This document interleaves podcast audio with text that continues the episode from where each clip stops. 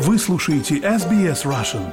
Больше интересных материалов на сайте sbs.com.au slash russian. Вы слушаете SBS на русском языке. С вами Лера Швец. На прошлой неделе президент России Владимир Путин посетил Китай. В Пекине Путин принял участие в форуме «Один пояс, один путь» инициативе КНР по развитию экономического партнерства и инфраструктуры стран Евразии. В рамках визита Путин также провел переговоры с председателем КНР Си Цзиньпином. Мы обсудили прошедшую встречу с нашим постоянным экспертом, востоковедом Леонидом Петровым. Встреча между президентом Китая Си Цзиньпина и президентом Российской Федерации Владимиром Путиным прошла на полях такого международного экономического форума в Пекине, в котором принимал представители и главы других государств, в том числе Казахстана, например. Обсуждались экономические проекты о взаимодействии, скажем так, если не в обход э, каких-то международных экономических договоренностей и основных экономических магистралей, но вокруг Китая. То есть то э, евразийское пространство, которое контролирует Российская Федерация, Китайская Народная Республика, Казахстан и страны э, региона, в принципе, представляет э, собой большой экономический конгломерат, населенный как минимум двумя миллиардами человек. То есть э, существенная часть мира, которая пытается объединить свои экономические усилия для того, чтобы, ну, во-первых, поправить дела э, экономические, во-вторых, противостоять и противодействовать тем западным экономическим процессам и э, стратегиям, которые предлагают Соединенные Штаты и их союзники э, в Западной Европе. То есть мы видим такое явное э, разделение мира на экономические, политические и военные блоки. Шанхайская организация безопасности, которая была создана в самом начале 2000-х годов, как раз вот имеет свое представительство вот в виде президента Казахстана, Российской Федерации, Китайской Народной Республики и еже с ними.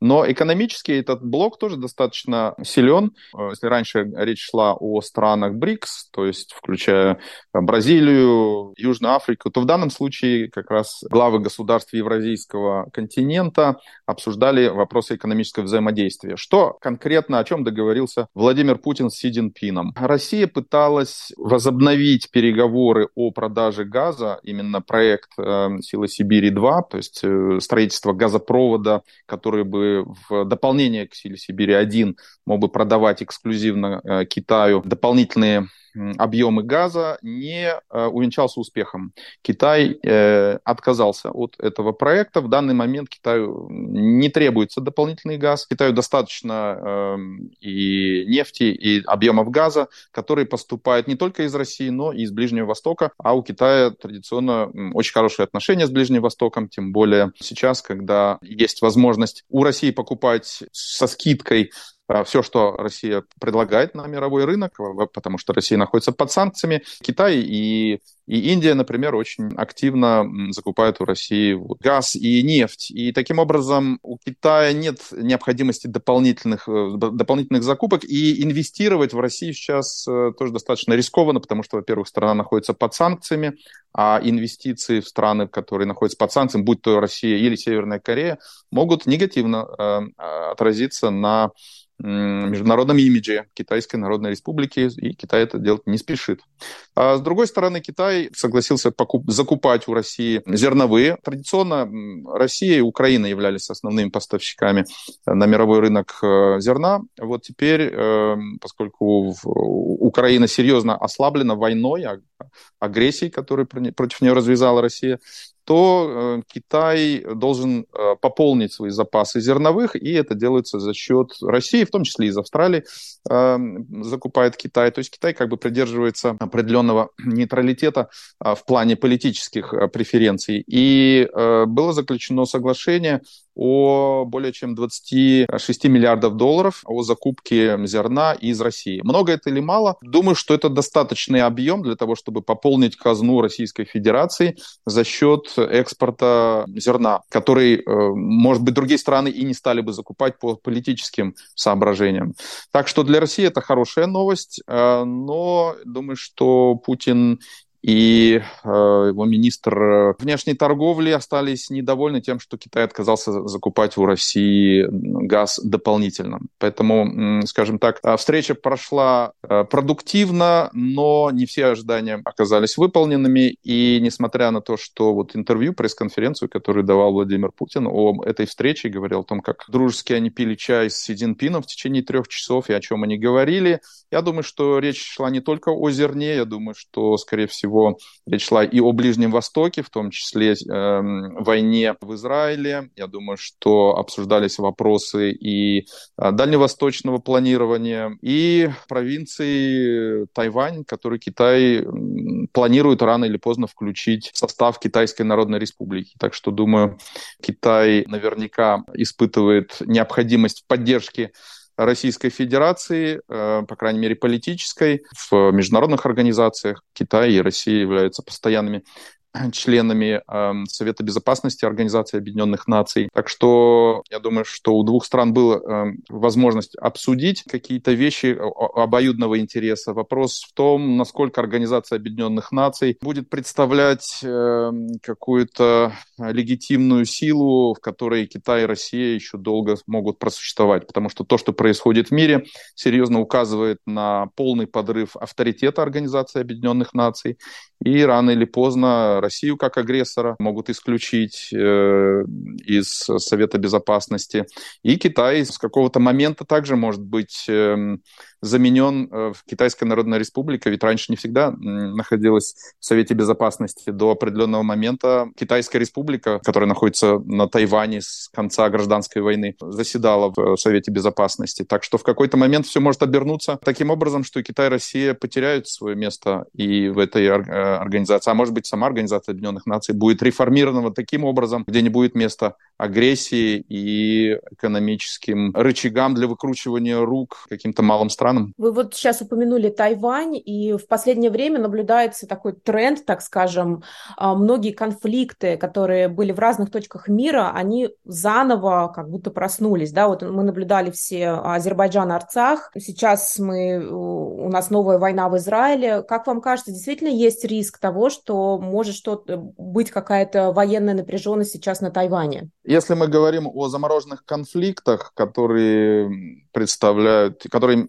которые мы можем найти чуть ли не во всех точках планеты, имеют э, корни, которые произошли вот в самый момент основания Организации Объединенных Наций. Будь то конфликт в Израиле. Сам конфликт произошел от, по, в момент решения образования израильского государства в 1947 году, то есть буквально через год после основания Организации Объединенных Наций на Ближнем Востоке были посеяны зерна вот конфликта, который мы наблюдаем вот за прошедшие 70 с лишним лет. В 1948 году, когда Корейский полуостров значит, был разделен на две фактически равные части, Северная и Южная Корея также является результатом решение а, Организации Объединенных Наций о проведении а, сепаратных выборов в Южной Корее отдельно и в Северной Корее выборы тоже прошли отдельно. С тех пор а, война на Корейском полуострове так и не прекращена. В 1949 году, когда война гражданская в Китае закончилась эвакуацией партии Гаминдан, националистическая партия во главе с Чан Кайши, которые проигрывали эту войну, они высадились на острове Тайвань, и с тех пор Китайская республика до сих пор отдельно существует от Китайской Народной Республики. Так что мы видим те непродуманные э, решения, которые э, были сделаны и зафиксированы э, в конце 40-х годов прошлого столетия, сейчас могут заново обернуться серьезным конфликтом уже с применением ядерного оружия, потому что и у Китая, у Северной Кореи, у Ирана, который фактически ведет руками э, Хамаса войну с Израилем, у которого тоже есть ядерное оружие, могут в любой момент им воспользоваться. Как вам кажется, Китай займет какую-то определенную позицию в отношении вот нынешнего нового конфликта между Израилем и Хамас или будет оставаться в тени? Китай очень осторожную политику проводит, что, собственно, правильно. Китай не хочет э, быть в антагонистических отношениях э, ни с одним лагерем, ни с другим и старается проводить политику торговую, гуманитарной помощи, экономической помощи для того, чтобы оставаться позитивным партнером в глазах фактически любых групп, каких-то стратегических группировок. И это связано с тем, что благополучие и стабильность Китая зависит от его торговых отношений. А Китай является мастерской для всего мира. И если э, Китай, у Китая возникнут э, открытое, возникнет открытое противостояние, скажем, как с Соединенными Штатами вот на протяжении последних пяти лет, то это серьезно подорвет экономические и, и, и значит политические устои Китая. Китай не может себе этого позволить, поэтому старается продолжать проводить и придерживаться добрососедских отношений со всеми, чего бы это ни стоило. И очень часто это приводит к тому, что правая рука Китая делает совсем другое, нежели чем делает его левая рука. Поэтому отношения с Россией и Пхеньяном вызывают возмущение у стран НАТО. С другой стороны, Китай пытается и в дальнейшем проводить э, свою политику «один пояс, одна дорога», которая связана с э, установлением экономических и коммуникационных связей на всем евразийском континенте. И за счет этого Китай обещает очень много и странам Ближнего Востока в плане инвестиций, торговых, транспортных и телекоммуникационных проектов, что вызывает большие вопросы у союзников Пекина в Москве и в Пхеньяне. Так что та политика, которую проводит Китай, с одной стороны, направлена на поддержание э, таких стабильных э, взаимовыгодных э, отношений с этими странами, но с другой стороны, он, скажем, подрывает доверие к той политике, которую Китай проводит по отношению к его же союзникам. И вот такая двойственность, она продолжается уже достаточное количество лет, и в конечном итоге может привести к тому, что доверие к Китаю может быть э, подорвано и у, первых, и у вторых и к Китаю будут относиться, в общем, эм, достаточно с большой подозрительностью. Хотя, может быть, Китай это не очень страшит, потому что Китай рас, рассматривает и планирует, горизонт планирования у Китая рассматривается не годами и даже не десятилетиями, а столетиями, веками. Собственно, об этом и говорил президент Китайской Народной Республики Си Цзиньпин в своей встрече с Владимиром Путиным, которая вот прошла несколько дней тому назад и была посвящена торгово-экономическому сотрудничеству один пояс, один путь на евразийском континенте, который сейчас вот сотрясают войны и экономические катаклизмы.